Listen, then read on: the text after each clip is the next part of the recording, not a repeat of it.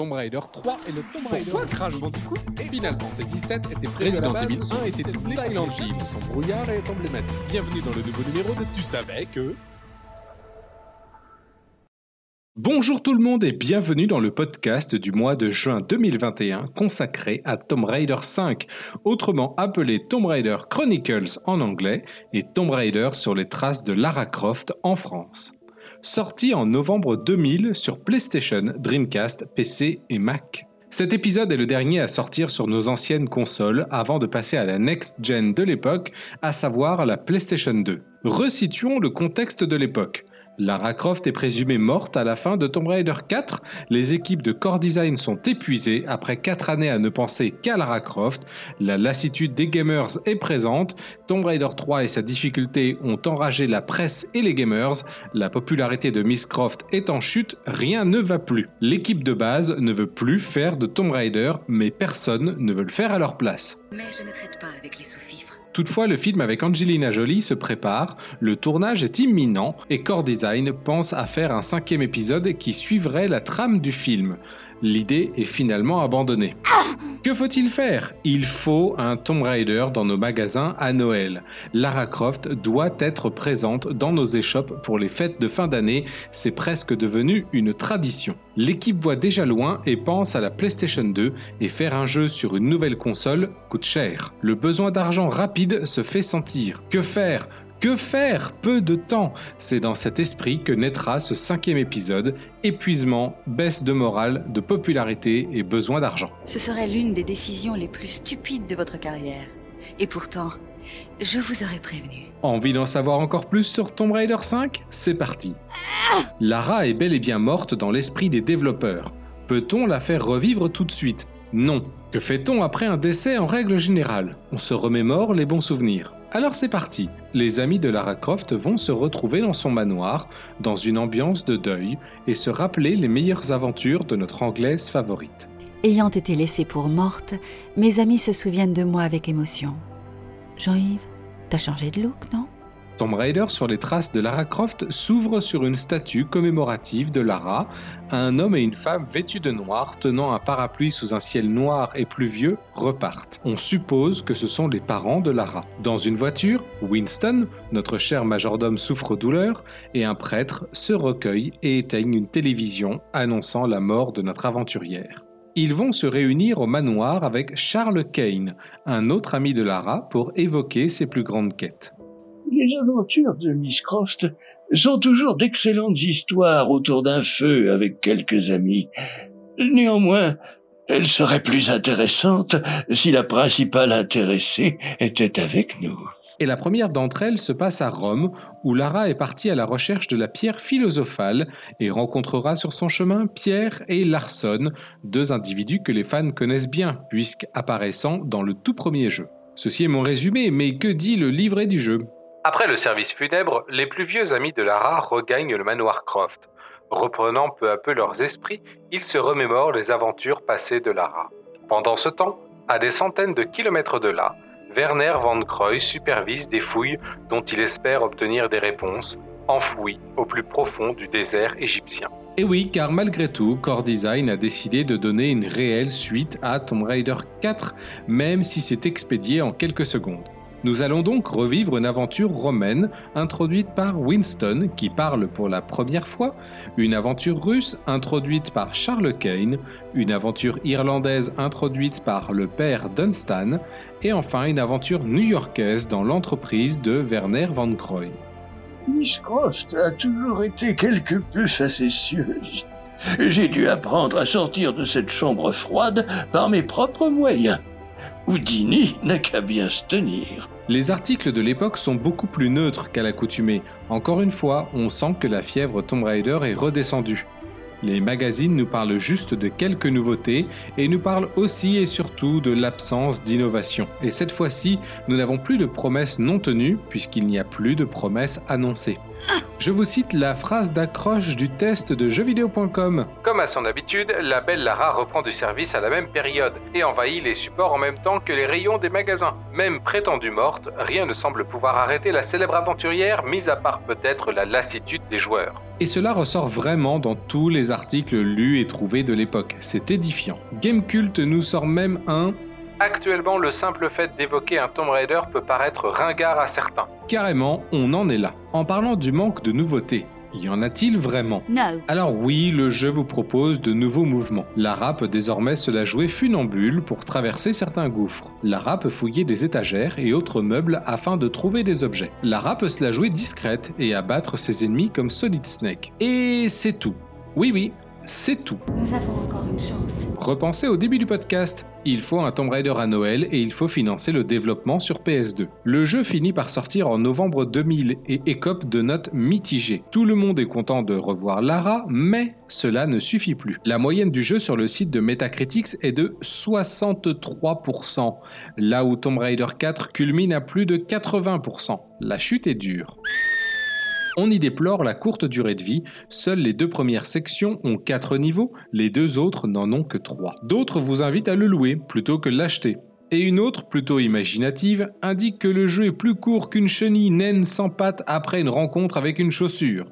Une autre trouve qu'il serait illégal de posséder de l'argent si vous comptez acheter le jeu. Cela donne le ton. Mais qu'en est-il réellement? Appuyons sur Start, cette maintenant touche devenue antique. Winston discute avec Charles Kane et le père Dunstan et se remémore la quête de Lara pour la pierre philosophale à Rome. Dans un opéra, Lara assiste à un récital et se bat contre Pierre et Larson et leur échappe à coups de scooter. C'est à vous de jouer, Lara ayant changé de tenue pendant le temps de chargement. Quatre niveaux plus tard, Larson et Pierre ont pris une bonne correction et vous obtenez votre artefact. Pendant que je flânais ici et là dans Rome à la recherche d'antiquités, Pierre et Larson ont mis la ville en péril. Quand je vous disais que c'était de grossiers personnages. Après notre rencontre à Rome, j'ai bien cru que je pourrais plus jamais retravailler. Mais je suis déjà sur un gros coup. En plus, il paraît que Mme Natlap est bien. On se reverra peut-être, Lara. Miss Croft, vous m'avez laissé pour mort à Rome. En chutant lourdement d'une trentaine de mètres, d'aucuns auraient été rancuniers, mais moi non. Allô, Madame Natla Puis-je vous offrir mes services?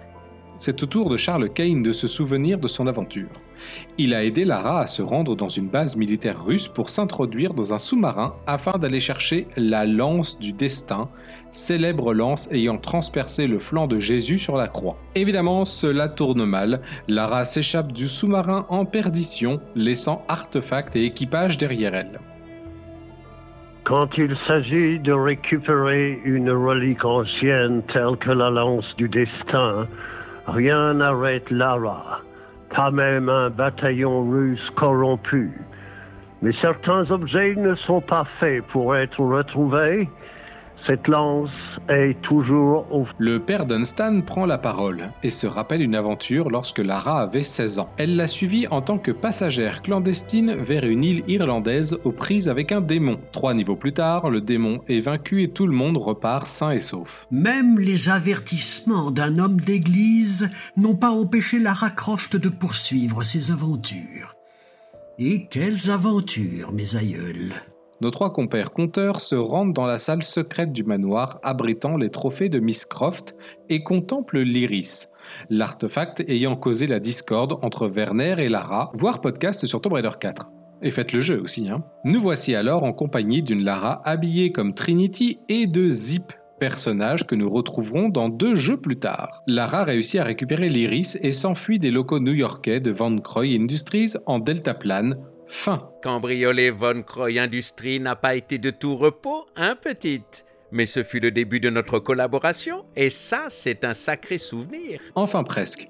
Une scène bonus nous montre Van Croy en Égypte, fouillant toujours la pyramide où Lara serait morte, et trouve un objet appartenant à notre héroïne, son sac à dos. Point de Lara, juste son sac.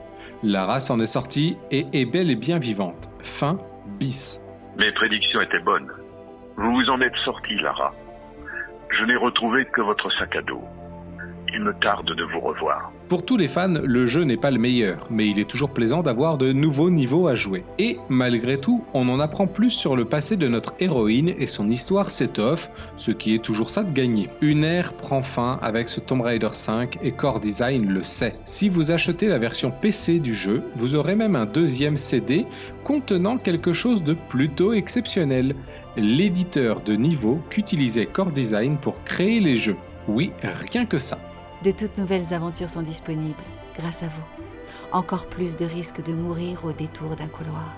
Continuez, j'adore. Depuis ce temps-là, des aventures complètes ont été faites par des fans, le code source de l'éditeur a même été remanié et adapté pour avoir des modèles 3D plus détaillés et même de nouveaux mouvements et animations. Si vous aimez la licence et êtes nostalgique des premières aventures de Lara, foncez. Il existe dans Tomb Raider 5 quelque chose qui a mind blow quiconque l'a vu à l'époque. Nous nous sommes retrouvés sur PlayStation 2 par la suite.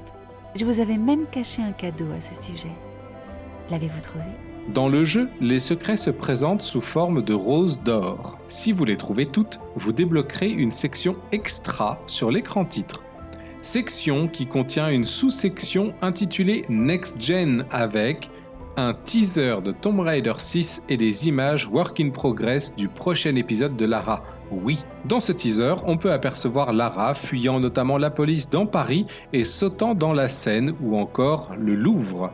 J'en ai encore des frissons et il faudra attendre 3 ans avant de pouvoir poser nos mains sur Tomb Raider 6. Le podcast mettra moins de temps à arriver puisque nous parlerons de Tomb Raider 6 le mois prochain. Quelques anecdotes en vrac maintenant. Charles Kane est un tout nouveau personnage et il aurait dû en être autrement. Le personnage de Jean-Yves apparu dans Tomb Raider 4, un archéologue français, aurait dû revenir. Mais comme indiqué dans le podcast de Tomb Raider 4, petite pub comme ça, allez hop, allez l'écouter, à cause d'un procès, Core Design n'a pas pu le réutiliser. Il est cependant toujours possible d'avoir les cinématiques avec Jean-Yves, elles existent encore.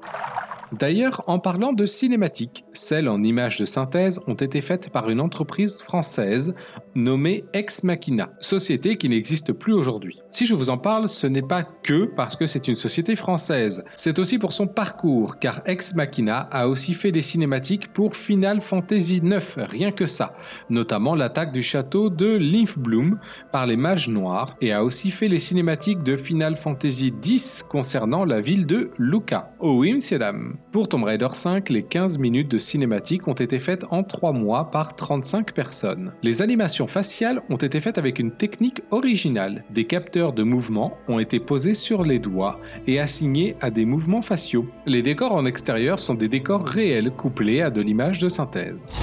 C'est la seule fois où les ennemis Larson et Pierre sont vus ensemble le World Trade Center peut être vu lors des niveaux de fin, ce qui permet de savoir que Van Croy Industries se situe à New York. La base russe se nomme Zapadnaya Litsa, qui est une véritable base russe. Quelque chose a un peu fait grincer des dents. Lors de la cinématique introduisant les niveaux en Irlande, Lara va pour se déshabiller puis s'interrompt lorsqu'elle entend un bruit suspect. Dans ce passage, on peut apercevoir le bas des seins de Lara. Le souci est qu'elle a 16 ans à ce moment-là. Voilà, je pense que vous en savez suffisamment pour briller en soirée avec Tomb Raider 5. Je tiens à remercier tout particulièrement Françoise Cadol pour avoir repris le rôle de Lara, Frédéric Serdal pour son rôle de Winston, Michel Prudhomme pour le rôle du père Dunstan, Alain Choquet pour son rôle de Werner Van Croy, Gilbert Lévy pour son rôle de Pierre Dupont, Christian Mulot pour son rôle de Larson Cornouet, Olivier Aymon pour son rôle de Charles Kane et également Xavier Fagnon pour son rôle de Zip.